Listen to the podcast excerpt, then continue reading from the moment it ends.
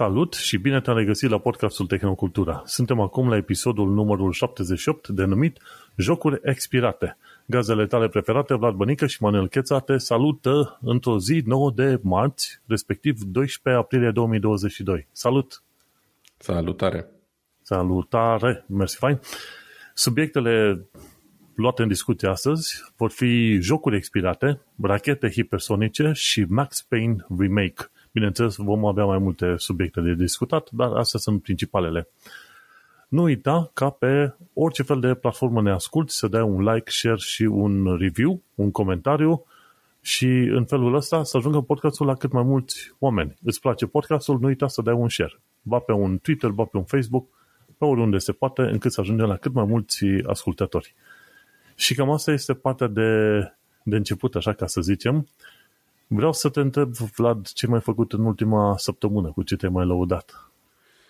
Uh, mai în ultima săptămână au fost așa câteva evenimente din punct de vedere tehnologic, în sensul în care am dat niște comenzi, am mai cumpărat una alta pe aici și am dat și niște retururi. Uh, mi-am luat un Fire Stick nou. Uh, cred că am mai vorbit despre chestia asta. Eu am două televizoare, sunt smart amândouă, dar sunt mai vechiuțe și asta înseamnă că partea de smart nu e cea mai grozavă și nici cea mai rapidă. Și atunci, ca să le ajut un pic, uh, mi-am cumpărat niște stick-uri din astea H D M I. Uh, la un televizor aveam deja un Fire Stick pe care l-am de aproape trei ani, cred, deja, și de care sunt destul de mulțumit. Iar uh, anul trecut a apărut uh, un produs similar de la Google care se numește Google Chromecast with Google T V. Un nume foarte prost, pentru că e extrem de lung, dar în fine. Și fiind un produs de la Google și se lăuda cu mai puțin bloatware și mai puțină reclamă și că ar fi foarte bun, l-am luat. Și din păcate am fost foarte dezamăgit de el, l-am vândut pe bani destul de puțini, am scăpat repede de el pentru că a intrat la ofertă Fire Stick patru K, ăsta modelul nou, și l-am înlocuit Chromecast with Google T V cu încă un Fire Stick. Pentru că în ciuda faptului că pe home screen sunt ceva reclame pe la produse pe Amazon și așa mai departe, nu e atât de deranjant și sistemul de operare telecomanda, mai ales telecomanda, am avut o mare problemă cu telecomanda de la ala, uh, sunt mult mai ok. Și uh, cam asta am făcut, poate la un moment dat o să vorbesc mai pendelete despre asta. Ideea e că telecomanda de la Google, de la Google Chromecast-ul ăla e foarte proastă, nu am împăcat deloc cu ea. Foarte ușor de atins butoane din greșeală, o formă neprietenoasă, așa o jumătate de, de ou, să zic. Nu, nu mi-a plăcut deloc. Asta de la Amazon cumva e mult mai ok, merge mult mai bine, totul e în regulă și așa mai departe. Și ce am mai făcut e, mi-am comandat, no, să zicem că am primit o infuzie neașteptată de capital, mi-au venit niște bani înapoi de la, de la fosta chirie, că s-a făcut regularizarea și am luat destul de mulți bani înapoi, mai mulți decât mă așteptam, și am zis să-mi fac un cadou. Și mi-am dat o comandă de căști, um, niște a Sony câta, a, a câta pereche de căști ai acum? Mă, tocmai asta e chestia. Era vorba de niște, tot de niște Sony-uri W H o mie um, X M patru. Eu am acum X M doi-urile. Și uh, între timp au apărut și X M trei și X M patru, care, bineînțeles, foarte lăudate, mamă, ce sunet bun, ce de îmbunătățire pe partea de sunet, hau, hau. Bun, mi-am dat și eu comandă, au venit, le-am pus pe cap, am ascultat jumătate de oră la ele și mi-am dat seama că nu merită. Și le-am trimis înapoi. Pentru că diferența de sunet față de X M doi nu e suficient de mare încât să merite achiziția, adică cei două sute cincizeci de euro în plus. Și ce a fost cel mai și cel mai deranjant și ce m-a, m-a făcut să le trimit înapoi fără niciun fel de regret, calitatea construcției, ghiși ce, a scăzut la generația a patra. Adică căștile astea X M doi-le... Nu poți da vina pe Brexit, știi? Nu, nu, nu. Uite, X M doi-le le am aici, da? Așa. Sunt niște căști on-ear cu Bluetooth, dacă pe care pot fi folosite și cu cablu. Și aici sunt dintr-un plastic dur, bine făcut, balamale, nu știu ce, iar partea asta de sus e metalică, banda asta pe care stau căștile, știi, pe care o pui pe cap. Are o chestie metalică aici, se simt foarte ok, foarte solide, cupele astea sunt dintr-un plastic negru mat, cu un acoperiș ceva, da, plasticat, o vopsea plasticată, foarte în regulă. Și cablu cablu cu care vin, pe care eu îl folosesc, că nu le folosesc doar pe Bluetooth, da? E un cablu de ăsta cu, cu mufă normală, dintr-un material foarte bun și destul de grosuț. Mă, cablu care vine cu alea noi, cred că e la jumate diametru față de ăsta, e super subțire și pare extrem de fragil, iar căștile nu mai au banda asta metalică, nu mai zic că asta e jumătate de groasă față de, de cât e la X M doi-uri, și în general foarte prost, foarte plasticoase, nu știu, am, nu mi-a plăcut deloc și am zis, bă, eu nu pot să dau banii ăștia pe așa ceva, n-am niciun motiv să le țin pentru că diferența față de astea e minoră la sunet și atunci am decis să le trimit înapoi. Astea merg perfect, le am deja de patru ani, cred că, sau aproape patru ani. Merg perfect, fac tot ce îmi doresc de la ele și sunt solide, frate. Pui mâna pe ele și simți că ai dat banii pe ceva, înțelegi? Și ce mă mai deranjează cel mai tare și o să refuz de acum încolo orice produs pe care pui des mâna care are chestia asta, avea un, o vopsea din aia cauciucată pe ele, care, cum să zic eu, un pic dacă ai băgat unghia în ea, le-ai zgâriat, adio, deci nu există, aia nu rezistă deloc și e genul de vopsea care în timp se va înmuia și se va deveni lipicioasă și se va șterge de pe ele, știi? E genul ăla de vopsea. Și am mai avut probleme cu produse în trecut cu, cu stilul ăla de vopsea și am zis nu, eu nu pot, nu pot așa ceva. Mă, și culmea e că le-am mai folosit odată, în, le-am testat într-un magazin de electronice, la sunet am zis, da, sunt ok, știi? Dar acum le-am avut una lângă alta cu astea și am putut să le testez direct.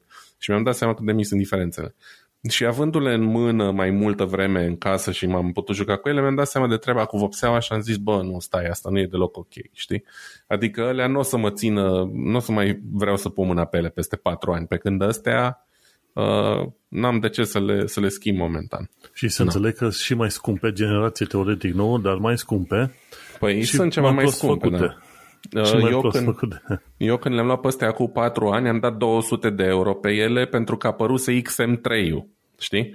Și atunci astea au intrat la reducere și am dat două sute de euro pe ele. Acum X M patru, care a ieșit whatever anul trecut sau acum doi ani, e la două sute cincizeci de euro momentan. Ele de fapt costă vreo trei sute, dar era o ofertă. În fine. Și asta a fost. Le-am trimis înapoi pentru că nu m-au convins. A fost nevoie să le comand, să le țin mai mult în mână, să le compar, să le ascult una lângă alta, să le am în mână, fizic, una lângă alta, ca să-mi dau seama că astea vechi sunt mult mai bine construite și că n-am niciun motiv să le iau pe alea noi. Și recomand oricui face o alegere de genul ăsta și nu e convins, dacă are drept de retur într-o săptămână, două, cât o, cât o fi chestia aia, să nu ezite și să nu țină un produs de care nu e convins. Știi cum e? Pe, pe Europa mi se pare că mai la toate produsele ai drept să le returnezi în două săptămâni, da. Parcă. Pe Europa, pe Uniunea Europeană, da? Acum U K a ieșit din Europa, nu mai, trebuie să mă uit mai, mai sigur la din Europa, din Uniunea Europeană, trebuie să mă uit mai... mai, mai îndeaproape la tot fel de reguli. Mm-hmm. Da. Așa. Și cam, cam cu asta m-am ocupat. Fire Stick-ul sunt foarte fericit, foarte mulțumit de el. Um, în schimb, căștile le-am făcut pachet. Foarte bine. Cam atât. În cazul meu, la fel, n-am făcut uh, foarte multe lucruri, dar vreau să mă bucur de o anumită chestie pe care am cumpărat-o de mult și anume este un paper shredder, document shredder. Nu știu dacă ți-am povestit că am așa ceva acasă, chiar sub biroul meu. Și mi-am comandat un card nou, bancar, cu o imagine așa perso- personalizată. Și cea mai mare bucurie e să ai cardul vechi și să-l bagi în paper shredder. Shredderul respectiv are și un slot, are un loc special pentru carduri.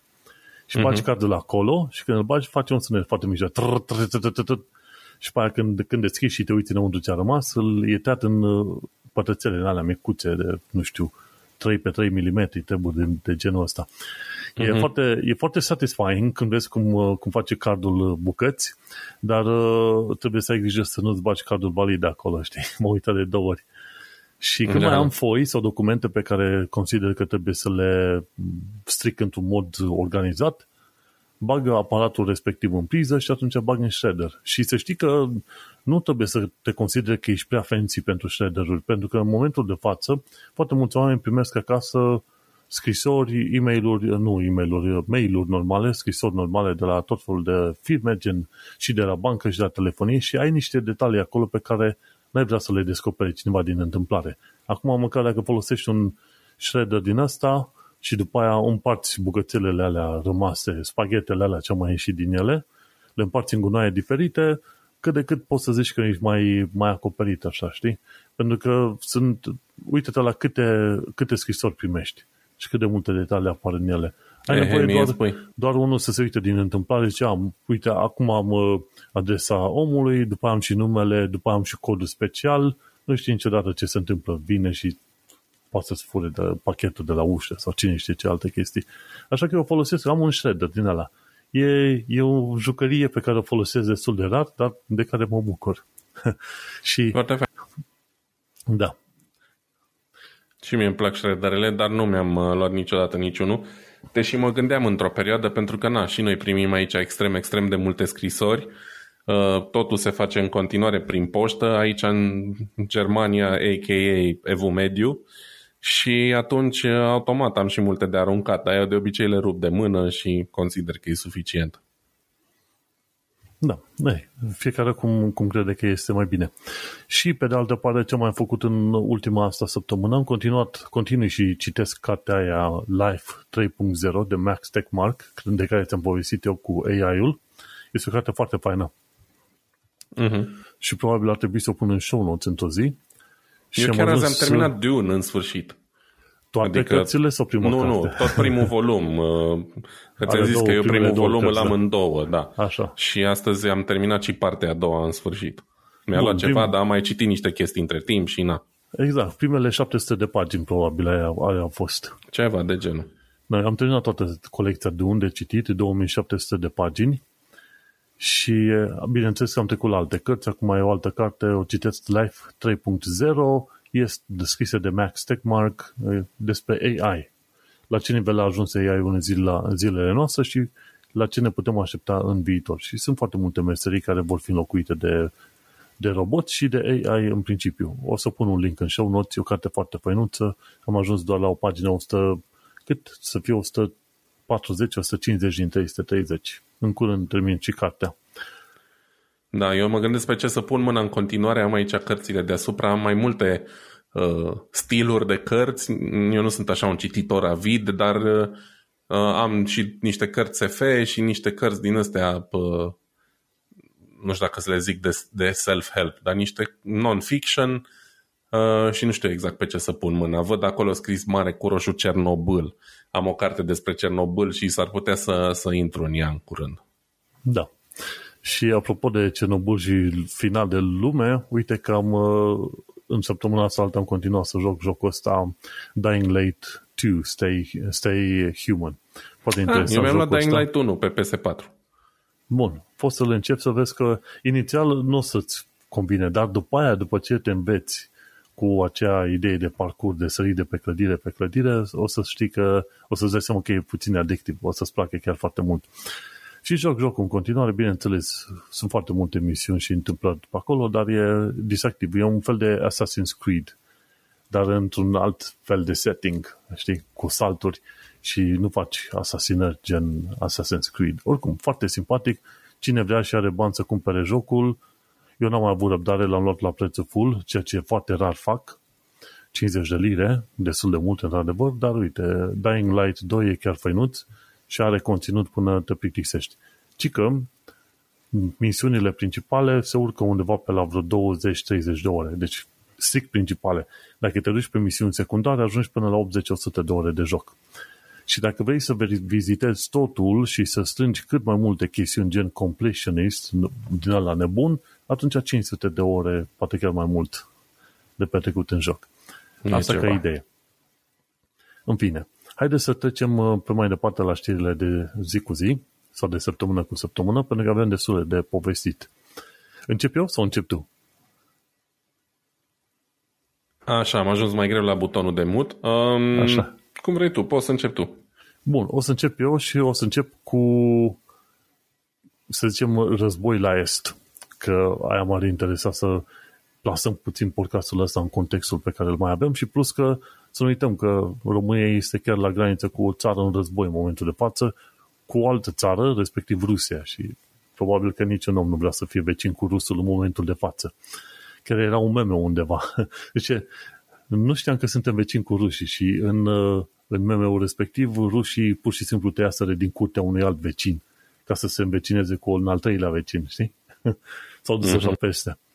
În fine, jumătate din știrile astea la război la Est, ci că Starlink face minuni în Ucraina. Se pare că au ajuns și la viteze de două sute de megabits pe secundă.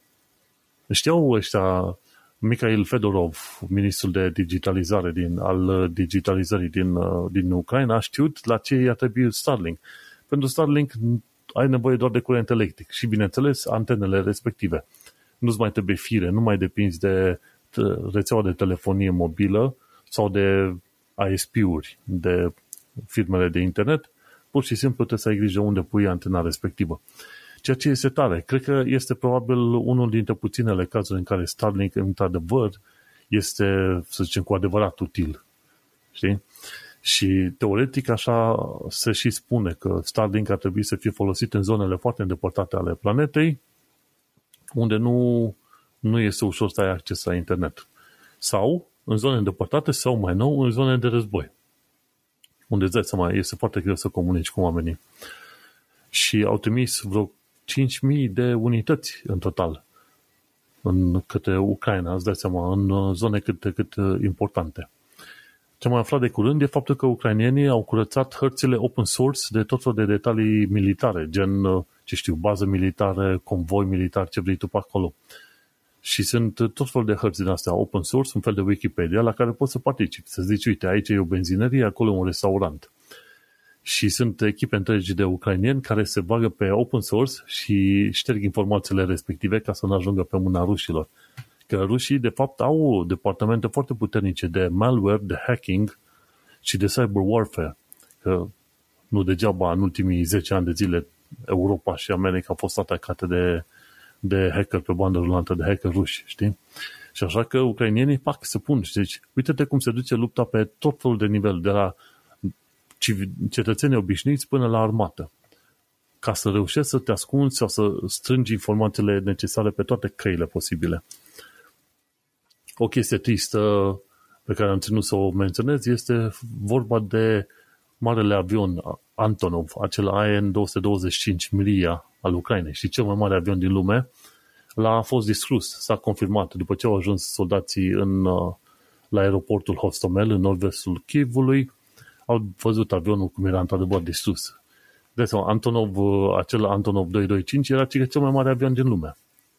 Și, și era unicat. unicat. Cred că era singurul în stare de funcționare și am impresia că ar mai fi doar încă unul care e într-o stare din asta depreciată foarte puternic, care probabil nu mai poate fi refăcut. Și cu ăla puteai duce, mi se pare, o sută de tone. Îți poți imagina să duci o sută de tone de materiale? Cred că mai mult, nu sunt sigur. A, de fapt, da, da sarcina utilă ar fi fost doar de, ar fi fost de vreo o sută de tone, într-adevăr, că el cu totul cred că cântărește peste cinci sute sau ceva de genul, da, de greutatea maximă de decolare. Da, o sută de tone, probabil greșesc eu, dar așa înțelesesem o sută de tone. Dacă nu, nu e mult. posibil, e posibil.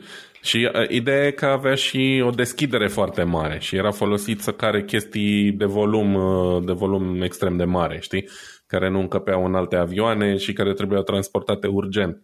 Ei, mm-hmm. practic, făceau un serviciu de transport pentru oricine închiria avionul, știi? Aha. Uite, greșeala mea, ci că șase sute patruzeci de tone. Așa, o sută. Da, așa, da. șase sute patruzeci de tone, că, ci că e legendary aircraft, zic ăștia. șase sute patruzeci da, da. de tone, ci incredibil de mult. M-am gândit la chestia asta pentru că chiar recent am văzut un, un video legat de Airbus șapte patru șapte, care greutatea maximă de decolare o poate avea pe la patru sute și ceva de tone și mă gândeam că ăsta trebuie să poată mai mult. Da, și ce cel mai tare, au americane probabil un avion Hercules sau nu mai știu cum se numește ăla și la fel îl aduce aproape, dar nu chiar șase sute patruzeci de tone cum e Antonovul ăla. Măi, și e un avion enorm, efectiv enorm. Un și... prieten de-al meu a fost suficient de norocos să-l vadă cu vreo doi ani la Hamburg, pentru că făcea, din câte am înțeles, destul de des ture la Hamburg cu tot felul de cargo. Și uh, am un amic care a stat o vreme acolo și l-a văzut. Mi-a trimis și poză cu el. Foarte tare. Și am înțeles că un asemenea avion costă undeva între unu și trei miliarde să fie construit, foarte mult. Ce să mai, având în vedere că era unicat, e neprețuit până la urmă, știi? Da. Dar se pare că rușii s-au dus intenționat să distrugă avionul respectiv, cum au făcut multe chestiuni în mod intenționat să lovească în identitatea ucrainienilor. Dar, uite, lovind în ala, lovește și în, în faptul că noi suntem pasionați de tehnologie, avioane, rachete, ce vrei și, uite, e foarte trist și pentru noi faptul că avionul ăla a fost distrus. Foarte urât. Da. Mergem pe mai departe. Hackerii din vest au folosit malware Conti ca să hackuiască înapoi rușii. Malware-ul Conti a fost creat de către ruși ca să hackuiască vestul. Acum hackerii din vest au refolosit malware-ul Conti, ca, l-au modificat ca să atace înapoi vest, Rusia în, pe tot fel de direcții, în special, să zicem, obiective din astea guvernamentale. Și Conti, la, la rândul său, malware-ul ăsta, alți hackeri găsiseră codul sursă, au reușit să-i hackuiască pe ruși, au găsit codul sursă, l-au pus online, alți hackeri au luat codul ăsta sursă, l-au modificat și pe aia au atacat înapoi pe, pe, pe ruși. Dovadă că și în lumea reală, numai în asta digitală, dacă faci, de exemplu, un virus care teoretic ar trebui să atace pe dușmani, mai devreme sau mai târziu se vom, va întoarce și împotriva ta. Și exprimat bine în, în atacul ăsta digital. Și o ultimă chestie pe prima asta partea mea, Stația Spațială Internațională s-ar putea să aibă viață scurtă, s-ar putea să fie, să fie închisă undeva prin două mii douăzeci și patru în loc de două mii treizeci. Rușii trebuiau să-și verifice modulele lor și să le certifice. Anul ăsta, mi se pare, dar rușii refuză. Au spus că nu vor să mai colaboreze cu, cu americanii pentru Stația Spațială Internațională, cât există acele sancțiuni economice. Treaba care este? Stația spațială este menținută pe orbită datorită faptului că există unul sau două module din astea rusești care au motoarele de propulsare. Și dacă alea nu sunt verificate și validate, asta înseamnă că în vreo doi ani de zile trebuie să abandoneze Stația Spațială Internațională și să o lase să se distrugă în atmosfera planetei. Ideea interesantă, care era? Deja cred că a fost urcat un modul privat. Ideea era în felul ăsta. Stația Spațială Internațională să continue, se adaugă module private unul după altul, unul după altul, în așa fel încât pe lângă Stația Spațială Internațională, cea clasică, apar modulele astea noi, cinci, zece, douăzeci, pe următorii ani, pe următorul deceniu, inclusiv cu panouri solare, cu ce vrei tu. Și atunci, când vine vremea să închidă Stația Spațială asta veche, desfăceau partea nouă de cea veche și atunci partea veche o, o împingeau în, în, în atmosfera terestră, iar resturile urmau să cadă în Pacific. Se pare că în momentul de față chestia asta nu mai e posibil și s-ar putea să mai adauge doar două, trei, patru module și în următorii ani ce mai, ce mai e posibil, doi, trei ani. Și mai apoi noua stație o să fie mai mică decât cea preconizată inițial, dar se pare că nu vor mai fi rușii parte în acel proiect. Și interesantă situație, dar uite, vezi cum războiul a ajuns din, din zona terestră în zona extraterestră. Și cu asta termin prima mea parte de, de, de știri din direcția aia. Bun, foarte interesante subiectele, bineînțeles. Aflăm multe chestii noi și aflăm cât de departe se pot duce lucrurile din cauza războiului ăsta. Dar ne întoarcem un pic pe pământ la lucruri mai de zi cu zi. Și anume un articol din The Drive. Articolul inițial e în limba germană de pe site-ul mercur punct d e, care a publicat un raport anual al T U V, care T U V e instituția principală de certificare în Germania. Ei se ocupă inclusiv cu certificarea mașinilor, un echivalentul registrului auto român, dacă vrei, care mm-hmm. odată la un an sau la doi ani, în funcție de vechimea mașinii, face inspecția, iar dă normele după care se face inspecția tehnică a mașinii și așa mai departe. Evident, în Germania e mult mai strictă verificarea asta decât în România, unde e deja celebră treaba cu lăsat cincizeci de lei în scrumieră și treci cu orice căruță. Poate între timp s-a făcut o sută de lei, dar știu că se trece în continuare foarte ușor în majoritatea locurilor. În fine, În Germania nu e chiar așa și cei de la Tesla chiar au avut probleme să, adică nu cei de la Tesla, posesorii de Tesla au avut probleme în a trece inspecția tehnică după primii trei ani de funcționare a mașinii, când cumva se presupune că orice mașină întreținută cât de cât ar putea să treacă. Um, uite că foarte multe Tesle n-au trecut și ce înseamnă foarte multe? Păi înseamnă zece la sută și poate uh. zece la sută nu pare așa de mult, dar trebuie să ne gândim în felul următor. În urma acestui raport, uh, dintre mașinile electrice, cele mai puține uh, problemele au avut Smart patru doi Electric Drive, trei virgulă cinci la sută din mașini n-au trecut sau Uh, au avut defecte uh, care au provocat uh, picarea examenului, uh, urmat de B M W i trei cu patru virgulă șapte la sută și în general la nivelul Germaniei undeva la patru virgulă șapte la sută e media defectelor care nu trec, da? Deci cumva Tesla e la de două ori media anuală a defectelor în momentul respectiv. Ceea ce e foarte mult dacă stăm să ne gândim, având în vedere cât de hyped e Tesla și că vorbim de o mașină modernă și mai ales că vorbim de mașini cu o vechime de doar trei ani de zile, zece la sută prin comparație cu media e foarte, foarte mult. Și ce mai e amuzant și ce mai aflăm din, din studiul ăsta e că modelele care au depășit Tesla, la general, nu vorbim doar de mașini electrice, sunt Dacia Logan și Dacia Duster. Do- doar, ele se strică, doar ele trec testul mai, mai greu decât Tesla Model S. Deci vezi, uite, cum se face legătura, așa, un punte peste timp și spațiu între Tesla și Dacia. Cumva se întâlnesc lucrurile astea în Germania. Acum, evident, Dacia Logan, Dacia Duster costă de cinci șase ori mai puțin decât Tesla și n-au nici pe departe pretențiile pe care le emite producătorul american și atunci cumva de la ele săracele n-avem cele mai bune așteptări. În schimb, de la Tesla, atât de mult lăudată, da. Și bineînțeles, problemele de, de, de construcție ale Tesla sunt destul de bine documentate și știute. Problema e că una e când ai un spațiu prea mare între două panouri de ușă care nu se închid perfect și alta e când după trei ani de zile lipsesc șuruburi sau e ruptă suspensia, știi? Chestii care îți pot pune viața în pericol și care sunt mult mai costisitoare de reparat. Și atunci, uite, cum să zic, vine iar în, în prim plan faptul că Um, quality controlul la Tesla e, e, e foarte deficitar și că se axează pe lucrurile greșite cumva oamenii aia în continuare. În loc să-și îmbunătățească procesele și să facă niște mașini care să fie fiabile mai multă vreme, ei se ocupă cu un, un condus autonom care nu e plauzibil nici zece ani de acum încolo, din multe motive. Da. Știi cum e? Ei își conduc firma respectivă ca un fel de startup.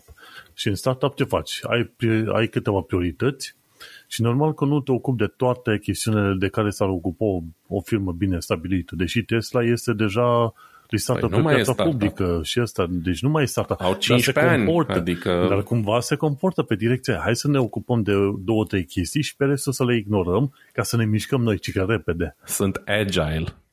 Da, da, vor să fie agile, dar nu mai sunt în punctul în care își permis să ignore o anumită parte sau alta, știi, cum e o firmă de la început. În primul rând, cum e în firmele mici, trebuie să se bată să prindă mulți clienți, după aia se mai gândesc mai bine pentru stabilitate și alte chestii, știi?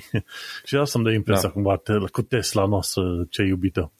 Da, mie îmi pare rău pentru că Tesla face câteva lucruri extrem, extrem de bine, Uh, mai ales pe partea asta de uh, efectiv de mașină electrică, de ce înseamnă o mașină electrică, de la motoare la baterii, la uh, sistemul de operare, la chargere care sunt mult în fața oricăror altor uh, competitori, dar face niște lucruri ce țin de automobilism extrem de prost, știi? Și e păcat, pentru că cred că n-ar fi foarte, foarte greu să-și pună un pic la punct chestia aia dacă ar renunța la fantezii uh, Știi alte, că tu ai, tu ai pomenit în, în urmă cu ceva timp că te, la Tesla lipsesc oamenii din industria clasică auto, oameni care ar fi știut să zică ok, cum să construiești mai bine caroseria sau cum să rezolvi anumite probleme din lumea auto. Oamenii sunt deja, au experiență de zeci de ani. Da, ei au, au luat câțiva, culmea că au luat câțiva oameni, câteva creiere de pe la Ford și de prin alte părți în, în decursul anilor ăstora, dar se pare că nu, nu i-au luat ca să se concentreze pe latura asta. I-au luat probabil pentru alte chestii, pentru marketing, pentru cunoștințe în domeniul software, pentru, știi? Um, și iarăși nu cred că e o problemă de design, cred că e efectiv o problemă de cine lucrează, cine le asamblează chestiile alea și poate o, o problemă de costuri, poate producătorii cu care f, fac anumite subansamble uh, taie colțurile undeva unde n-ar trebui, știi? Uh, designul în sine, modul în care se conduce mașina, totul e foarte ok.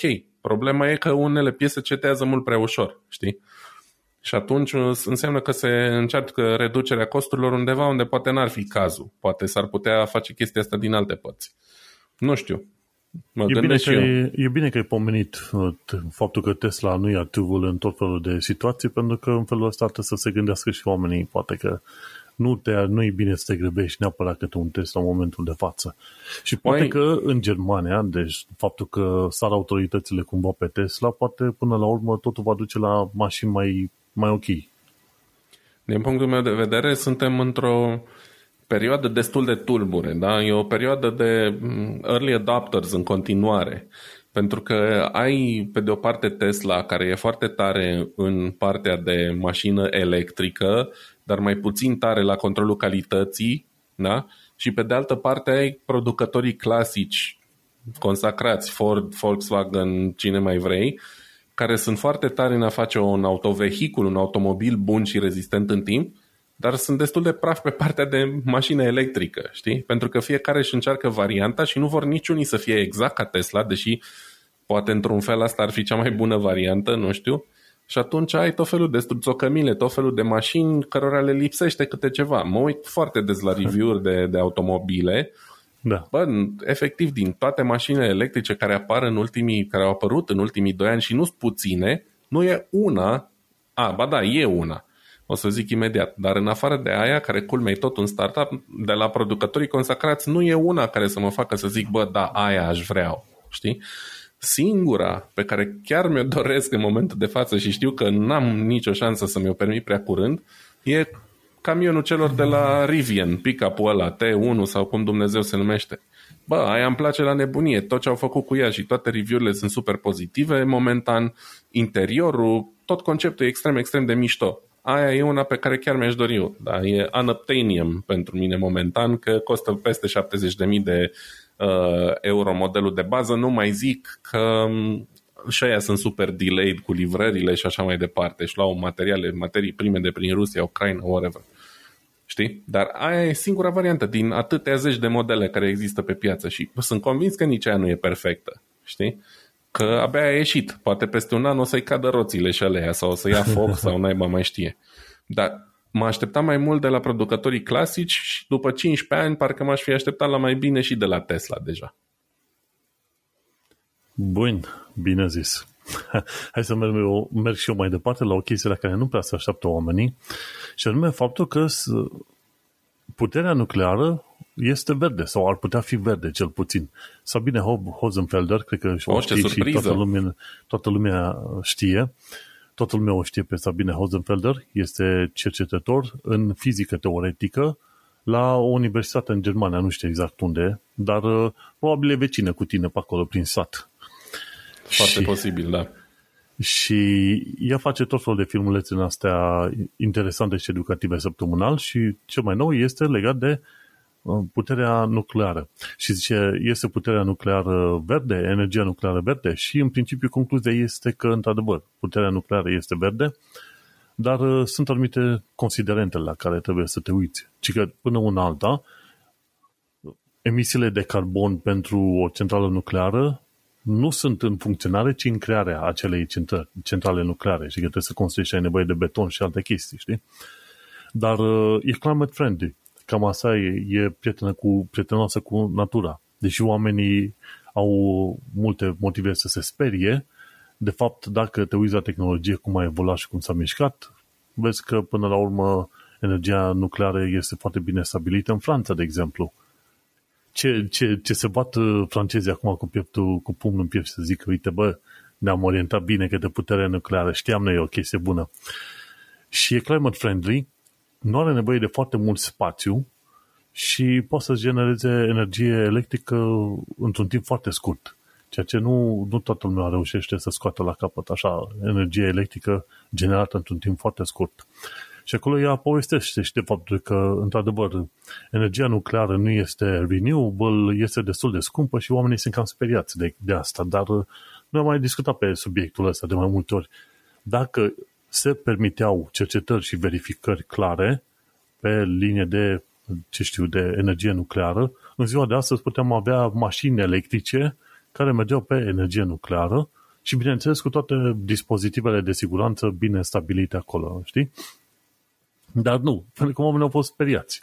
Valeu, ce face aia? Normal că, bineînțeles, ai acel combustibil care rămâne, dar nu ocupă extraordinar de mult spațiu.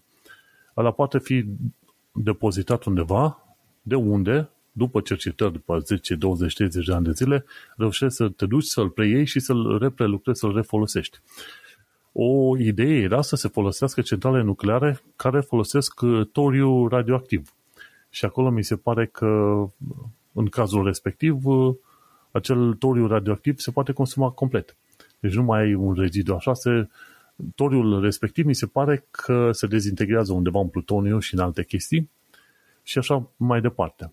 Deci se poate, se poate, numai că trebuie să vrei și nu mai trebuie să fii speriat. Sau dacă ți-e teamă de o anumită chestiune, pune-te, află despre ea, învață cum funcționează și atunci îți dai seama de ce, până la urmă, centralele nucleare, mai ales în criza asta a energiei care a lovit toată Europa, inclusiv U K-ul unde sunt eu, sunt necesare. De ce sunt necesare și de ce sunt într-adevăr utile?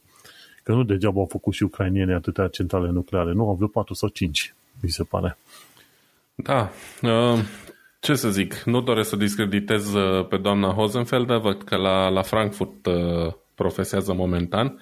M-am uitat că eram curios că și aici, undeva în apropiere de mine, la Garching, e un centru din ăsta de cercetare în domeniul nuclear al Universității din München. În fine, ideea e că sunt curios a cui ureche a, a avut-o ea sau cui, cui a povestit ea chestiile astea acum zece douăzeci de ani, când în Germania începuse denuclearizarea aia masivă, ca mm-hmm. cineva să câștige niște alegeri.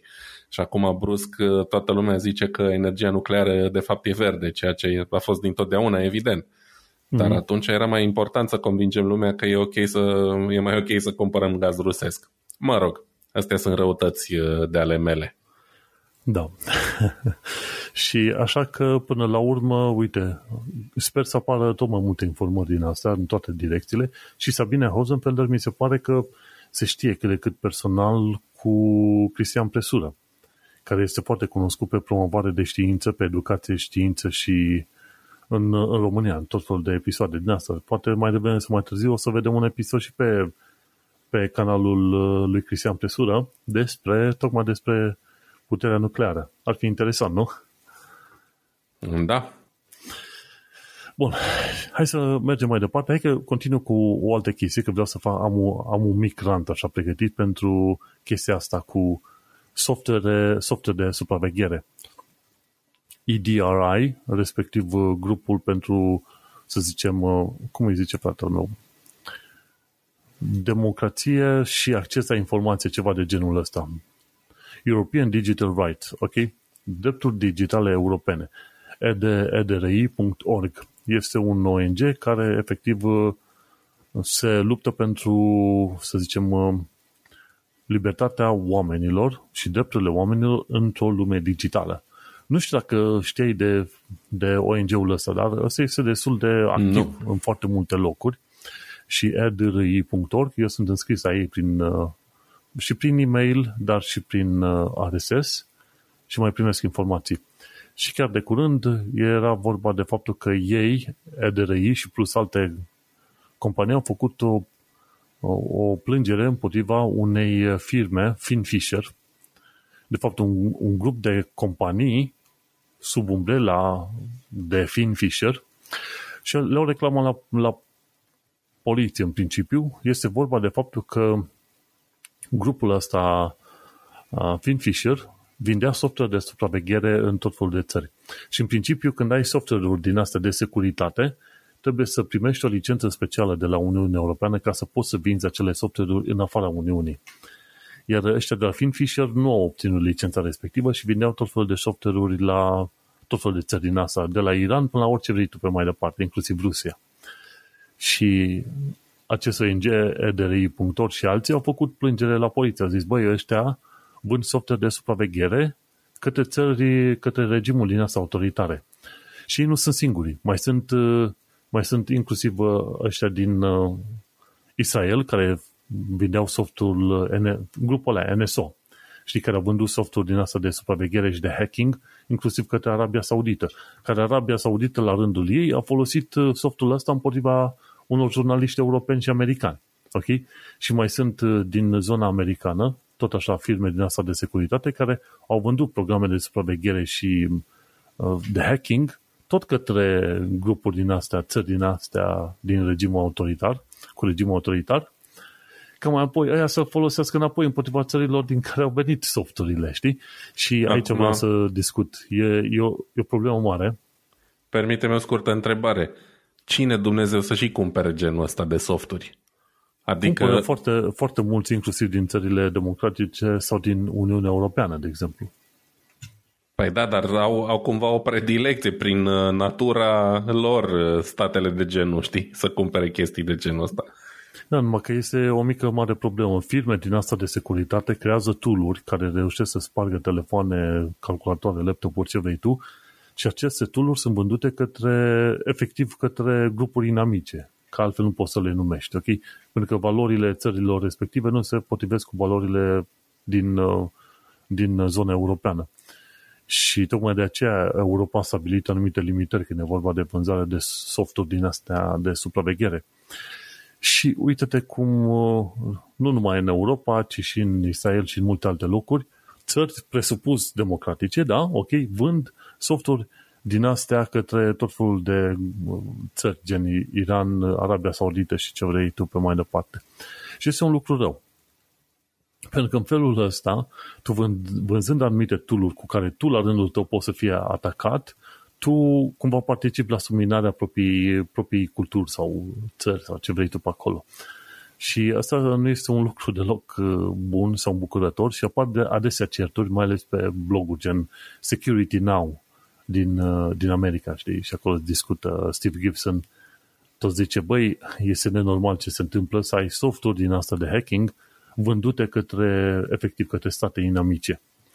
Și atunci firmele astea private care fac treburi din asta, normal că trebuie verificate. Și nu este ok, efectiv, nu este ok. Dacă ai atât de bună cunoștință tehnică, atunci vinzi softul ăsta pentru grupa, țara din care ești, pentru, să zicem, departamentul militar. Poate acolo ar avea nevoie, dar în rest nu în alte părți. Da, dar știi cum e? Ei îl vând cu ei îl cumpără. Dacă departamentul militar nu se pronunță sau nu-și dorește să-l cumpere, e aiurea să zici după ce l-au vândut unor borfași, e clar că nu e ok, știi? Dar e aiurea și să zici după ce l-au vândut la borfaș, bă, de ce l-ați vândut la borfaș? Aici poate ar trebui să intervină statele în care s-a produs softul respectiv și, nu știu, să le naționalizeze, să le cumpere, să le plătească oamenilor lor o sumă de nerefuzat, astfel încât ei să nu mai fie tentați să-l vândă și în alte părți, știi? Pentru că uh-huh. mă gândesc că se întâmplă des chestia asta. Oamenii vin cu un soft, îl propun cuiva din interior și ăia îl refuză, că nu au chef să-l cumpere sau că vor șpagă sau mai știu eu ce. Pe urmă ei îl vând mai departe cui l-o vrea și pe urmă se întorc ăștia și zic, aoleu, dar de ce l-ați vândut ălora? Da? E clar că nu e ok, dar oamenii fac softul ca să facă bani cu el până la urmă, nu să nu-l fac din bunătate sufletească. Da, mă gândesc că n-ar fi rău un asemenea serviciu guvernamental să cumpere, într-adevăr, softurile astea pentru uz intern, cum ar veni. Nu, e o, este o idee destul de bună. Deocamdată lumea se, se concentrează pe pedepsirea grupurilor ăstora. Da, iarăși, e foarte ok să le pedepsești, dar trebuie să înțelegi că oamenii au făcut un soft ca să facă bani cu el, da? E un produs ca oricare altul și atunci cineva trebuie să-l cumpere. Și atunci, cam asta vreau să zic, este curios universul în care trăim, în care firme din astea fac un soft care mai apoi este folosit tocmai împotriva țării în care locuiesc acele firme. Aia vreau să doar să aduc aminte că există situația asta. Absolut. O situație pe care na, nimeni nu și-o dorește, dar care poate trebuie mai bine reglementată pe viitor. Pot să continui eu? Da.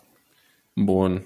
Hai să o vedem. În The Verge, o știre care a făcut cumva în conjurul internetului zilele astea și care pică iar să, să-mi dovedească mie personal că nu m-am, n-am făcut o alegere greșită. Um, jucătorii uh, pe PlayStation trei și PlayStation Vita, uh, pare incredibil poate, dar în continuare există Uh, destul de mulți oameni care folosesc în continuare consolele astea mai vechi, um, au început să aibă probleme în a-și accesa anumite jocuri cumpărate digital.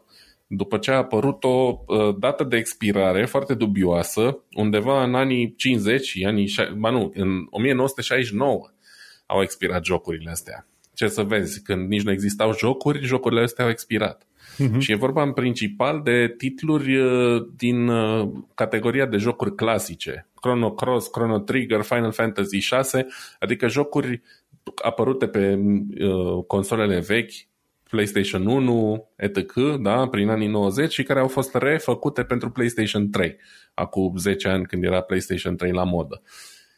Și uite ce s-a întâmplat, oameni, din cauza datei este de expirare absurdă, da, în nouăsprezece șaizeci și nouă oamenii s-au trezit că nu mai pot să-și acceseze jocurile, jocuri pe care, subliniez, au dat bani. Da? Evident, chestia asta s-a întâmplat și pentru câteva jocuri în magazinul P S Vita. Cumva magazinele P S trei și P S Vita sunt legate, sunt destul de multe legături între cele două sisteme și bineînțeles că lumea presupune că au fost cumva sunset, da? Au fost retrase, au fost scoase din, din uz. Și nu e prima oară când, când s-a întâmplat chestia asta, au mai fost probleme de genul ăsta. Oamenii ăștia au încercat și să își reseteze consolele, să dea subscribe și unsubscribe la PlayStation Plus și așa mai departe. Nu s-a întâmplat nimic și nu, încă nici nu s-a primit, cel puțin la data la care e scris articolul ăsta din The Verge, adică ieri, alaltă ieri, Sony n-a emis niciun răspuns oficial în legătură cu chestia asta. Și bineînțeles, toată lumea se gândește că Sony face un fel de uh, manevră din asta prin care vrea să închidă genul ăsta de, de servicii online sau, mă rog, jocul teoretic nu e online, știi, jocul e cumpărat de om, dar probabil sistemul de verificare a licenței se face cumva prin online. Păi la jocurile obișnuite pe care le jucăm în ziua de astăzi, majoritatea verificărilor se fac online. De exemplu, dacă e un joc prin Epic Store, se conectează la serverul Epic să confirme că tu ești online. Da, dar problema cea mai mare e, e că, în, în primul rând, că Sony n-a anunțat chestia asta și că dacă se întâmplă așa ceva, e o lovitură grea pe care și-o dă Sony lor înciși, în primul rând. Știi? Și asta mă, despre ce vorbeam la început, eu n-am fost niciodată fanul cumpăratului de jocuri digital. Am jocuri cumpărate digital, dar sunt jocuri pe care, de care nu-mi pasă dacă le pierd sau nu și jocuri pe care le-am luat la reducere. N-am cumpărat niciodată uh, un joc full price în format digital. De obicei caut să cumpăr discurile uh, pe consolă cel puțin, vorbesc de PlayStation. Am avut și PlayStation trei, PlayStation doi, dar bine, atunci nu era nimic online. Acum am PlayStation patru. Jocurile pe care le am digital sunt jocuri de care nu mă interesează. Am dat cincizeci șaizeci de lei pe ele, le-am jucat, sănătate. Jocurile de care mi-a păsat și pe care am vrut să le am și să eventual să le joc mai mult sau să le revând la un moment dat, le-am luat pe disc. Pentru că treaba asta n-are cum să-ți ia nimeni. Da? Jocul fizic e fizic, va funcționa întotdeauna, îl poți da mai departe, deși și acolo există niște catch-uri, dar nu mă adâncesc în wormhole-ul ăsta acum. Ideea e că jocul fizic e sfânt, îl ai în mână, poți să-l vinzi, poți să faci schimb și așa mai departe. Ăla digital, zici, nu mă interesează să-l vând mai departe, îmi rămâne mie, dar îți rămâne ție de fapt. Știi? Nu că primești asta că deja o licență de utilizare, cum e la sistemul de operare Windows, nu? Primești licență de utilizare, tu nu deții sistemul de, o, de operare. Da, da, asta e o problemă majoră pentru că ghiște, jocurile alea costă la fel de mult ca copia lor fizică, știi? Și asta nu e deloc ok. Uh, chestia asta nu mi-a plăcut că de când au apărut primele magazine online și am constatat cu stupoare că costă la fel de mult și dacă iau discul și dacă nu. Și atunci de ce să nu iau discul? Pentru că discul iau, joc jocul, uh, după ce am terminat cu el îl vând și poate am pierdut zece la sută din valoarea lui, știi? Pe când un joc digital, mai ales dacă îl cumperi nou, you're stuck with it, cum ar veni. Și uite, s-ar putea să nici măcar nu fii stuck with it, că poate peste cinci ani decide ăla de la care ai luat licența că nu mai vrea să suporte marketul respectiv sau jocul respectiv și așa mai departe și adio. Și asta e o problemă pentru că sunt foarte multe, uh, multe persoane care vor să joace jocuri retro sau să se întoarcă la consolele vechi. Da? Uh, unul care are PlayStation cinci poate juca tot ce e de jucat și și-a adus aminte că își cumpărase pe PlayStation trei nu știu ce joc și ar vrea să-l rejoace. Se duce și își dă seama că nu mai are acces la el. Știi? Nu prea e cinstit. Cumva Sony, Microsoft și toți, Nintendo și toți producătorii de, de console și de software pentru console trebuie să ia cumva în considerare că vor trebui să suporte sub o formă sau alta marketurile alea o perioadă lungă de timp. Știi? Iar cu jocurile în format fizic, de ce mă tem, e că la un moment dat vor fi probleme similare, pentru că foarte multe din jocurile pe care le cumperi în format fizic în ziua de azi nu mai încap pe un disc Blu-ray sau pe două. Cumperi jocul, îl bagi în consolă și downloadează de pe internet încă șaptezeci de giga de date. Și ce se va Cam întâmpla așa, da. peste, peste zece ani când vei vrea să revii la un joc și zicea să bag eu fine Blu-ray-ul în consolă, bagi discul și nu, nu mai are de unde să-ți descarce fișierele alea. Că a fost sunset market-ul sau că pe Sony îl doare în pix de faptul că vrei tu să joci un joc vechi de zece ani, știi? Și atunci e destul de nasol. S-ar putea ca oamenii să se trezească la un moment dat că colecția lor de, de jocuri de PlayStation trei sau patru pe disc nu valorează nimic. Ar trebui să fie un fel de graveyard digital de făcut. Cumva să se întâlnească toate firmele astea de gaming și să facă un, un storage digital, știi?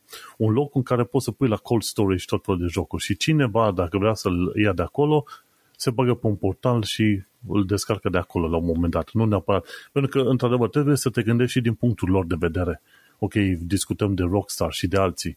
Să țină servere... Pentru fiecare joc nou trebuie să ține servere și clasele de servere online pentru cât cinci ani, zece ani, douăzeci, cincizeci de ani de zile. Până la urmă nu prea merge. Dar se poate standardiza toată chestia asta, la fel cum A M D, Intel, Nvidia s-au întâlnit să standardizeze modul de a lucra și de în industria asta al procesoarelor, tot așa și jocurile, creatorii de jocuri video pot să facă un lucru gen, ok, creăm un O N G care tot ceea ce are de făcut este să creezi un standard pentru menținerea jocurilor video live forever și toate firmele astea să plătească o sumă, un fel de rentă din aia viageră, ceva de genul ăsta, anuală, ca acele jocuri să fie menținute perpetu. Înțelegi? Și fiecare firmă nouă care apare și vinde jocuri va trebui să-și pună o copie de rezervă în, în, în storage-ul respectiv și, bineînțeles, să plătească o taxă anuală ca acel story să mențină și ca tot omul, la un moment dat și după zece douăzeci de ani de zile, ok, pot să mă duc acolo să-l descarc. Mai să știi că eu sunt de părere că oamenii ar face chestia asta și open source și sunt de părere chiar că poate colecționarii ar fi dispuși să plătească un mic tarif ca să se asigure că se întâmplă chestia asta pe care o spui tu și că rămâne undeva un server cu fișierele necesare la dispoziție. Problema cea mai mare, nu vreau să vorbesc despre, la modul categoric despre niciunul dintre cei trei mari, Sony, Microsoft, Nintendo, dar știu destul de sigur că Nintendo e foarte, foarte atașat de proprietatea lor intelectuală și nu prea vor să lase uh, nimănui al cuiva uh, jocurile lor la dispoziție.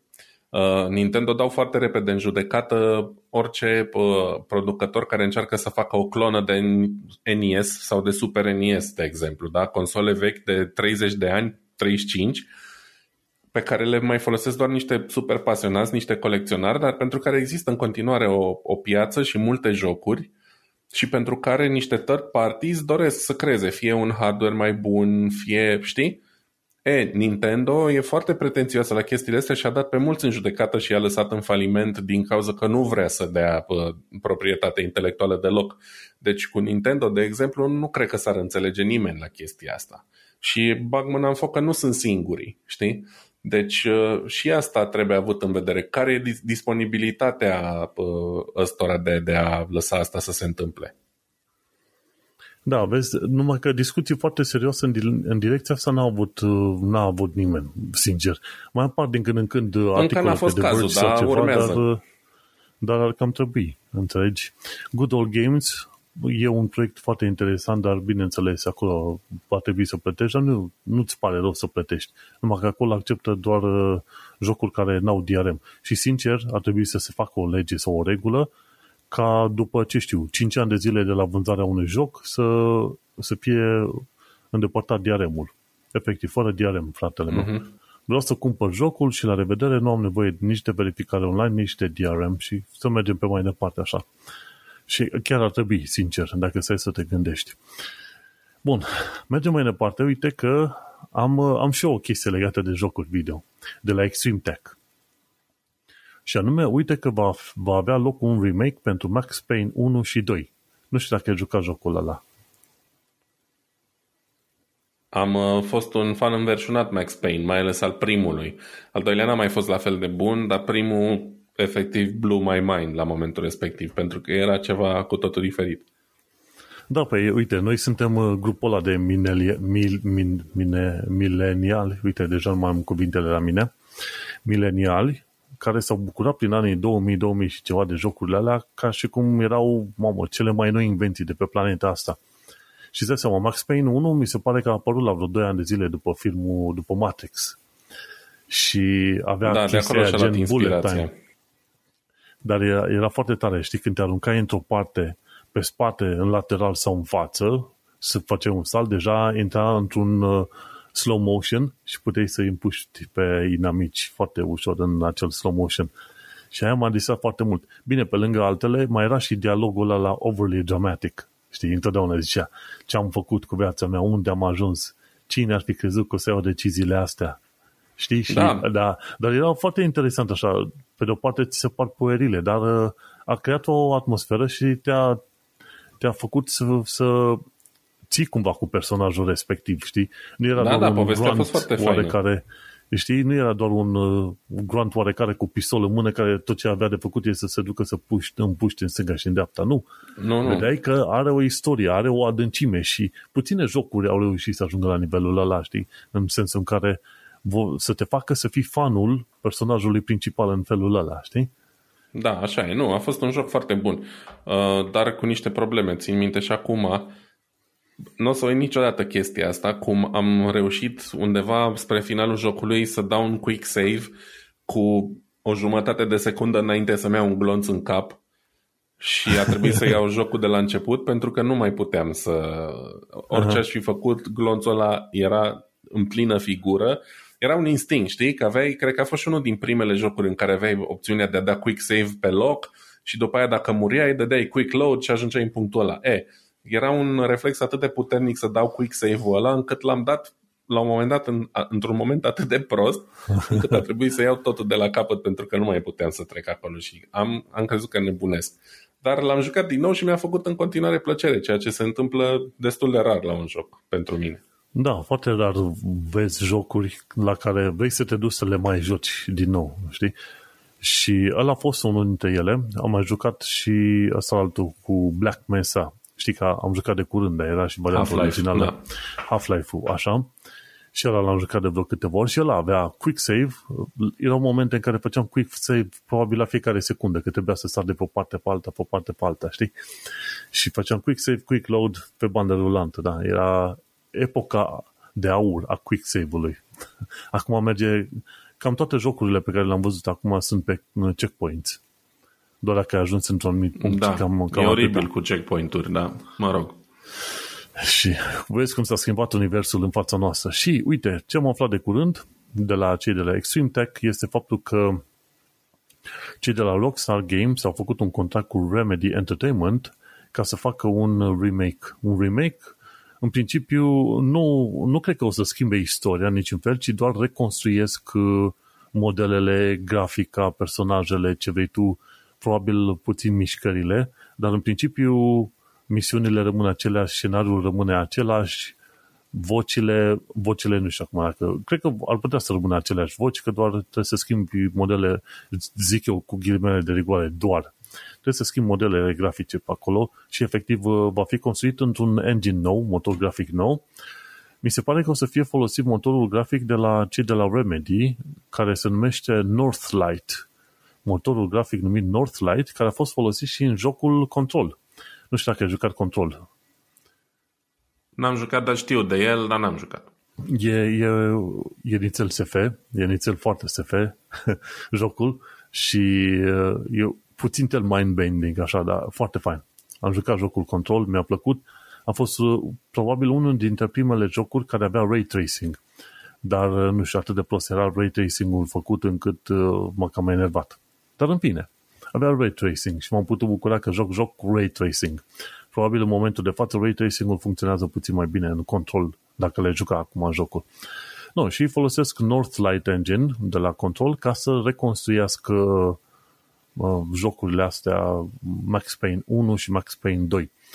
Și dar fiindcă am jucat Control, pot să spun că motorul este foarte fain. N-am avut, n-am văzut niciun fel de probleme de grafică, gen să te blochezi la un moment dat în obiecte inexistente, ori culorile să nu fie faine, ori toate cele. Deci foarte, foarte robust, ca să zic așa. N-am, n-am avut o problemă să mă plâng la un moment dat că ceva se întâmplă în, în jocul ăsta mai nou, cum e în Dying Light doi. Sunt situații în care, de exemplu, dacă deschid panoul să schimb arma, trebuie să sar ca să plec din loc, că altfel mă pot mișca. E ca și cum m-am lovit mm-hmm. de un zid invizibil. Și nu ai chestii de genul ăsta în Northlight. Știi?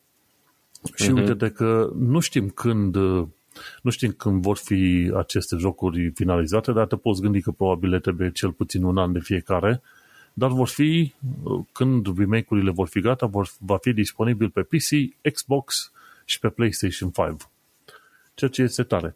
Dar asta înseamnă că nu ne putem aștepta mai devreme de două mii douăzeci și trei să vedem Max Payne unu și chiar o să vreau să joc. Pentru că a trecut pentru poveste, de dragul poveștii și eu, că m-am uitat sincer un pic peste video ăla de prezentare și nu pot să zic că mă sparge mm-hmm. uh, grafica remake-ului, adică se putea mult mai bine, dar uh, de dragul poveștii probabil că o să-l mai rejoc și eu. Grafica ar trebui să fie mult mai faină, că mă îndoiesc că ăștia au reușit, au reușit ăștia să facă ceva, un demo măcar pentru Max Payne unu. Mă cam, mă cam um, eu am văzut aici, m-am uitat acum rapid, am găsit un clip, m-am uitat pe mut, evident, îți dau și ție link-ul, uh, să arunci un ochi și din ce am dat scroll pe acolo, nu știu dacă ăla e uh, grafica remake-ului, e destul de dezamăgitor, sincer. Uh, poate totuși e vorba de jocul vechi ce am văzut eu acolo, dar... Uh, Nu știu, mm. mă gândesc că dacă au făcut un reveal announcement, au folosit uh, clipuri din remake. Adică văd niște efecte de-astea luminoase mai moderne, să zic, mm-hmm. dar nu pot să zic că e impresionant. Adică... Nu, asta e la vechiul. Ar fi cam trist să fie asta, să zicem, un remake în care să arate așa, că arată destul de prost. Așa, uite, dacă să zic și eu. O să mă uit după ce terminăm înregistrarea cu sunet ca să mă conving, poate revenim săptămâna viitoare la subiect, mm-hmm. dar momentan, da, nu știu ce să zic. Nu, nu, ăsta este, cred că, jocul vechi. Ăsta este jocul vechi, pentru că ei n-au încă un demo real. Ăsta e din jocul vechi și nouă nu ne place cum, cum arată, pentru simplu motiv că ne-am învățat cu jocul cu o grafică extraordinar de bună în momentul de față. Știi că păi, ce avem na. acum... Dar uite-te, se vede în jocul vechi, figura lui Max Payne era aia de om constipat, că asta râdeau foarte mulți oameni, știi? Dar și asta e, dacă te uiți în filmulețul respectiv, pe la minutul doi și unu cincizeci da, și da, ceva, da. se e, vede păi figura facea... lui că e constipat și atunci este facea clar parte din numărul jocului, da. Nu chiar. No, și ideea este că până la urmă nu, va fi nou și diferit. Ah, cred că imaginile alea sunt din Max Payne doi. Uite, mă uit acum la da. uh, un clip care se numește Reviewing Every Max Payne. Max Payne mm-hmm. unu arată mult mai rău decât ce e în clipul ăla pe care ți l-am trimis eu. Și da. Cred că e Max Payne doi. Mă, nu, eu conform, nu mai țin minte, îți dai seama, exact. Nu le-am mai jucat de extrem de mult. Conform standardelor noastre de astăzi, da, arată nașpa, dar sincer, pe la vremea respectiv, era, respectivă era genial, era cel mai tare adică, din parcare, da. Max Payne trei din două mii doisprezece arată mai bine decât ce e în clipul ăla, deci da, clar înseamnă că e ceva footage vechi. Și Max Payne trei-ul l-am jucat, l-am jucat de vreo... două ori, dacă să-i să te nu țin, nu țin minte deloc Max Payne trei, nu știu dacă l-am mai jucat sau nu. Cu acțiune care se întâmplă în Brazilia, dacă mă gândesc bine. Nu mai am, nu știu, n-am idee. E, e chel cu bă, e bărbos, e mai în vârstă. În fine, cam atât am vrut să zic. Vine Max Payne, numai că nu, mai avem de așteptat. Oricum, e bine că e în Northlight Engine, pentru că acolo știi clar că este totul consistent, grafică faină și n-am de ce să zic. Dă-i tare. Bun, mai aveai tu o știre. Da, o știre din Mac Rumors, mult, o mult așteptată funcție pe care am așteptat-o și eu cumva multă vreme. Se pare că își va face în curând apariția pe, pe iOS. E vorba de funcție de picture-in-picture pentru YouTube. De ceva vreme încoace, cine are un iPhone mai nou sau cine are un iPad mai nou, poate să folosească funcția asta de picture-in-picture pentru majoritatea aplicațiilor cu video. De exemplu, poți să dai un, drumul la un serial pe Netflix, pe iPad-ul tău, în timp ce faci browsing pe un website, da? Și ai o fereastră într-o parte a ecranului, unde îți rulează în continuare clipul, bine mersi, la Netflix, Amazon Prime și așa mai departe. Ei bine, aplicația de la care lipsește chestia asta de foarte multă vreme e probabil și cea mai folosită, și anume YouTube. Din cauza beef-urilor istorice dintre Apple și, și Google, cumva nu s-au înțeles la, la funcția asta. A fost așa o, un fel de embargo, da? Ca în războiul dintre Rusia și Ucraina, a fost așa un fel de funcție interzisă pentru... pentru um, YouTube, da. YouTube, în primul rând pentru noi, utilizatorii. Știi că pe noi ne afectează chestiile astea mai, mai mult și mai mult. Um, și uite că acum, într-un final, uh, va... E și funcția asta, a fost anunțată în iunie anul trecut, dar a fost mai întâi disponibilă doar pentru utilizatorii YouTube Premium, dar nu pentru toți, că eu am YouTube Premium și chiar astăzi am verificat dacă am funcția aia și nu o am. Am impresia că doar pentru Statele Unite a fost în prima fază disponibilă ca o funcție experimentală și încet, încet va avea un rollout. În primul rând, sau în prima fază pentru utilizatorii YouTube din Statele Unite și mai apoi probabil pentru tot restul lumii. Încă o chestie destul de importantă, Google zice că nu va fi disponibilă funcția doar pentru utilizatorii YouTube Premium. Eu sunt utilizator YouTube Premium, dar evident majoritatea utilizatorilor de YouTube probabil că nu au cont Premium și atunci ar fi destul de da, limitant pentru, pentru YouTube. Și n-ar fi în interesul lor, că până la urmă o reclamă e o reclamă, știi? Și în picture, în picture și cum o fi ea. Și da, e o funcție mult așteptată de multă lume, inclusiv de mine, pentru că mie îmi place să dau drumul la un podcast sau un clip pe YouTube și în timpul ăsta, nu știu, să mă uit pe mica publicitate sau pe un site sau la orice altceva, știi? Dau drumul la ceva ce are și video, dar nu mă interesează neapărat video. Și atunci e o funcție binevenită. A, ok, o pot asculta în fundal acum cu YouTube Premium, dar uneori parcă mai vrei să arunci și un ochi, știi? Uh, nu știu, de exemplu mă uit la un podcast despre mașini și motivul pentru care mă uit pe YouTube e că din când în când mai pun și poze cu chestiile despre care vorbesc. Și atunci, în momentul ăla, aș vrea să văd. În rest, nu mă interesează decât discuția. În fine, picture in picture, o chestie destul de utilă pentru unii, pentru alții probabil că e take it or leave it. Dar, da, va apărea, sperăm, cât mai curând și pe, și pe iPhone. Evident, era na, și singura aplicație care n-avea asta încă dintre cele mari și pe telefoanele cu Android e disponibilă, cred că deja de super multă vreme chestia asta. Vezi, de ce până la urmă ajung certurile astea? Că sistemele de operare mobile trebuie considerate platforme și respectiv să li se permite să instalezi tot felul de aplicații pe care le vrei tu. Și toate să aibă acces la funcționalitățile obișnuite, știi? Tocmai de aceea. Da. Vezi ce înseamnă când Apple face pe Niznaiu și nu-ți dă voie să ai o aplicație cu toate funcționalitățile pe care le oferă pentru alte ale. Știi? E, cred că e în aceeași măsură vinovat și Google, pentru că aș putea da câteva exemple de genul ăsta și în legătură cu platforma Amazon. Da? De exemplu, tabletele Amazon Fire nu au, cred că nici până în sfântă zi de azi, o aplicație nativă YouTube. Eu am avut o tabletă Amazon Fire la un moment dat, când erau chiar, chiar după ce m-am mutat în Germania, deci în două mii nouăsprezece. Și era practic un fel de e-reader, dar l-am, am, nu mi-am luat Kindle și mi-am luat în varianta tabletă, că n-aveam tabletă și am zis mai fac și alte chestii cu ea, știi? Mă mai uit pe net, mai dau drumul la un clip pe YouTube. E, ghiși ce? N-are aplicație de YouTube, știi? Deci cumva certurile astea nu sunt, nu e vinovat doar Apple sau doar Google sau doar Amazon. Nu există colaborare suficient de bună între ei, știi? Pe anumite aspecte. Hai. Păcat, că până la urmă de pierdut pierde cine? Tot, tot ne pierdem. Noi, bineînțeles. Doar știi, noi. Tot, tot asta e în certurile lor. Hai să continuăm. Uite, ziceam în, printre știrile principale că discutăm puțin și de rachete hipersonice. Doar că idee, rachete hipersonice cu care se lăudau rușii că au lovit nu știu ce depozit în Ucraina de curând, rachete hipersonice, tehnic vorbind, existau de nu știu când, că rachetele astea... Pe de-o parte, rachetele balistice sunt super mega hipersonice pentru că ies cumva în, atmo- în afara atmosferei și pe aia revin și poți să zici că merg cu douăzeci mach, da? douăzeci de ori viteza sunetului. Și mai sunt rachete în asta, sol, aer, aer, aer, ce vrei tu, care merg și alea cu vreo trei mii de kilometri pe oră, ceva de genul ăsta. Deci, hipersonic ar fi undeva de la mach cinci încolo, știi? Și se pare că și americanii au testat rachete hipersonice în martie două mii douăzeci și doi. Cam în perioada, acum, de curând, da? Cam în perioada în care și rușii s-au lăudat că iau rachete hipersonice.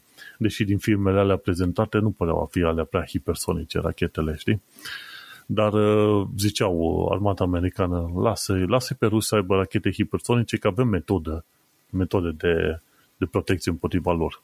Ceea ce este un lucru foarte bun. Știi? Și de-aia. Așa că e bun de știut, uite... Acum războaiele merg de la supersonic la hipersonic. Și cam asta este. Asta înseamnă un, un sistem în care înarmare duce la o altă înarmare și așa mai departe. Dacă Ideea... mă supără ceva în lumea asta e în privința tehnologiei și a evoluției tehnologiei, când armele devin și mai înspăimântătoare decât erau. Da. Adică, cu alte cuvinte, reușești să te distrugă înainte să-ți dai seama că mai e o secundă de trei sau ceva de genul ăsta. Oricum, rachete hipersonice, uite că americanii le-au testat, nu știu dacă chiar era nevoie, cum au spus, I C B M-urile alea, Intercontinental, Intercontinental Ballistic Missile, rachetele alea balistice, alea se duc, ies aproape în spațiu și pe aia lovesc de sus, de undeva, știi, mach douăzeci, de douăzeci de ori viteza sunetului. E altă mâncare de pește acolo, știi? Așa că rachetele astea hipersonice, teoretic, ar trebui să folosească niște motoare, cum îi zice, um, air breathing weapon concept, ceva de genul ăsta. Uh, chiar îi zicea un, un uh, H A W C. La un moment dat știu că îi zicea o chestie, avea un alt termen din ăsta legat de admisia de aer acolo și de oxigen, că efectiv că până la urmă nu mai la rachete știi că ai ai combustibilul și oxigenul cam în același tub, în aceeași tubulatură. La avioane ai oxigenul ei din aer. Pe când, mm. pe când și construiești, ai un ajutaj, ai un motor și de acolo prin ajutajul respectiv, practic pâlnea de la spate, prin ajutajul ăla scoți materia afară, o împingi și după aia asta duce, generează, să zicem, direcția înainte avionului. Dar la motoarele astea hipersonice, teoretic, nu ai mai folosit nici ajutaje, nici motoare, ci arderea combustibilului s-ar, s-ar întâmpla într-o zonă, nu neapărat ca o pânie, dar să zicem o pânie turtită, rectangulară, sub rachete, știi? Și atunci aerul mm-hmm. vine de afară, combustibilul din rachetă, și arde și arderea respectivă duce la propulsare, dar fără să mai treacă printr-un motor clasic din asta de turbo-rachetă sau ceva de genul ăsta, știi? Și sistemul ăla poate pare interesant și uite-te și la rachetă, dacă te uiți arată într-un mod total diferit în, în știrea asta de la Extreme Tech. Rachetele astea hipersonice ale, ale rușilor arată puțin mai diferit față de cele cu care s-au lăudat ei că au atacat, să zicem, Ucraina. În fine, ideea este că designul trebuie să fie total diferit. Știi când au încercat să facă avioane din astea de supraveghere la, care se merg la Mach trei, alea clasicele americane. Am și uitat cum li se spune. Um, da, am văzut ciudată. Chiar recent un clip despre asta. A fost pe Mustard, cred, sau pe un canal, nu mai știu exact unde. Chiar recent mm. am văzut un clip despre asta și uite că am uitat să-l, să-l aleg pe listă pentru, pentru podcast. Și dar nu mai știu cum se numește. A fost foarte greu, chiar dacă am făcut până la urmă din aliaj de titaniu și Wolfram, probabil ceva de genul ăsta. Oricum, la frecarea cu aerului, cu aerul, îți dai seama, foarte puține obiecte reușesc să rămână intacte, așa, fără să se încălzească prea tare, știi? Și de-au și mm-hmm. renunțat la crearea acelor avioane de supraveghere aproape hipersonice, nu? Mergea cu Mach trei, ceva de genul ăla, știi? Da, da, da, pe acolo. Știi, și a zis că e foarte, e foarte greu să faci așa ceva. Tocmai de aceea, aviația aia comercială, chiar și aviația comercială supersonică este destul de dificil de obținut. Știi? Și de-aia. În fine. Ideea este că, uite, au, au și americanii și atunci uh, ne putem lăuda cu toții pe planeta asta că ne putem omorî puțin mai repede decât anul trecut. Dacă poți să da. calculezi chestia asta în stilul ăsta. Nu e chiar un motiv cu, de laudă.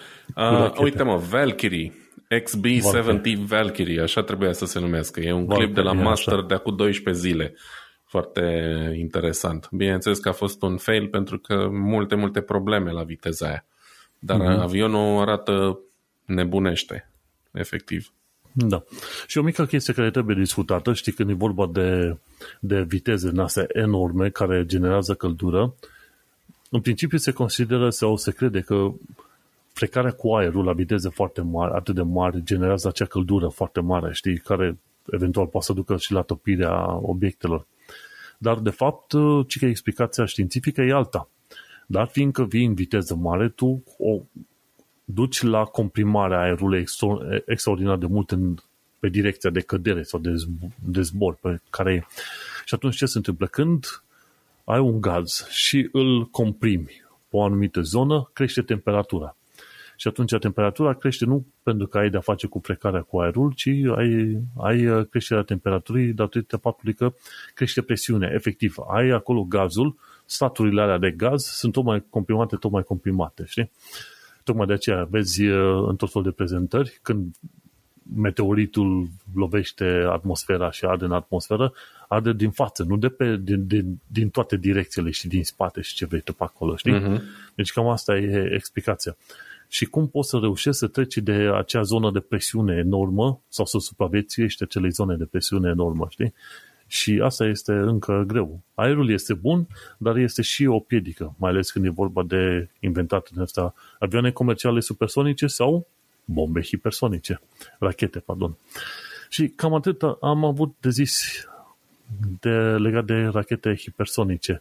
Ce mai vreau să pomenesc e doar faptul că pe canalul de YouTube al lui Electronic Hub, Club, pardon, Electronic Club, uite că e o serie nouă numită Istoria bateriilor. Dacă vrei să, o, să înveți despre baterii, uite că efectiv Bogdan, cel care are canalul ăsta de YouTube, face un, un întreg, o, întreg, o întreagă serie efectiv despre istoria bateriilor. Și cine vrea să asculte. Am ascultat, e foarte fain. Omul a petrecut timp să explice. E tipul de la site-ul pe care mi l-ai recomandat tu de curând. Mm-hmm. Să-l urmărim. Electronic da, și Club, da.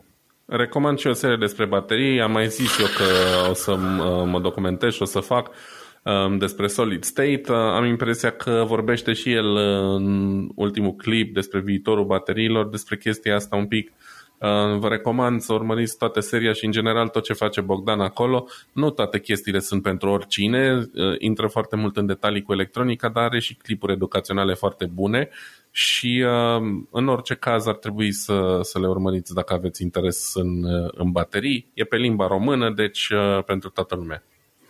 Da, și să nu uite lumea să intre pe electronic liniuță club punct com și acolo găsești tot felul de, de cursuri din astea, din lumea electronicii, bineînțeles în română, cu filmulețe, uite, L E D-uri, cum funcționează L E D-urile, tranzistorul, ce mai sunt și alte chestii, intră în foarte multe detalii specifice, dar e un material în limba română și foarte rar vezi așa ceva, un proiect atât de bine pus la punct în limba română, făcut de un singur om, ca să nu uităm. Da, Bogdan e foarte pasionat de ce face și chiar vă recomandăm să-l susțineți dacă sunteți pasionați de electronică. Ce face el nu știu pe nimeni să facă la nivelul respectiv, cel puțin în România, și atunci poate îl ajutați și pe el cu un like, un share, un subscribe și așa mai departe. Ok, și cam atâta. Altceva nu mai, nu mai am de zis din punct de vedere a știrilor mele. Am cam terminat, da. Da, cam am ajuns la final. Ai niște shameless plugs acum de final de episod? Uh, da, în principiu, ca de obicei, nu uitați să faceți o faptă bună. Sunt extrem de mulți refugiați în România acum care au nevoie de sprijinul vostru. Căutați pe Facebook, căutați O N G-uri care se ocupă cu chestia asta, o să găsiți cu siguranță Uh, foarte mult. Uh, recomand să citiți Dune dacă vă plac cărțile S F și dacă nu vă plac, poate o să înceapă să vă placă dacă intrați în Dune sau, nu știu, orice, orice chestie de genul ăsta. Citiți o carte, ajutați pe cineva, cam, cam cu asta vă las eu.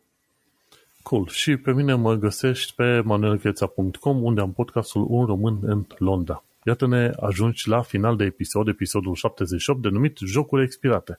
Adică noi nu vrem să expire jocurile. Și am vorbit despre jocuri expirate, rachete hipersonice și despre un Max Payne remake.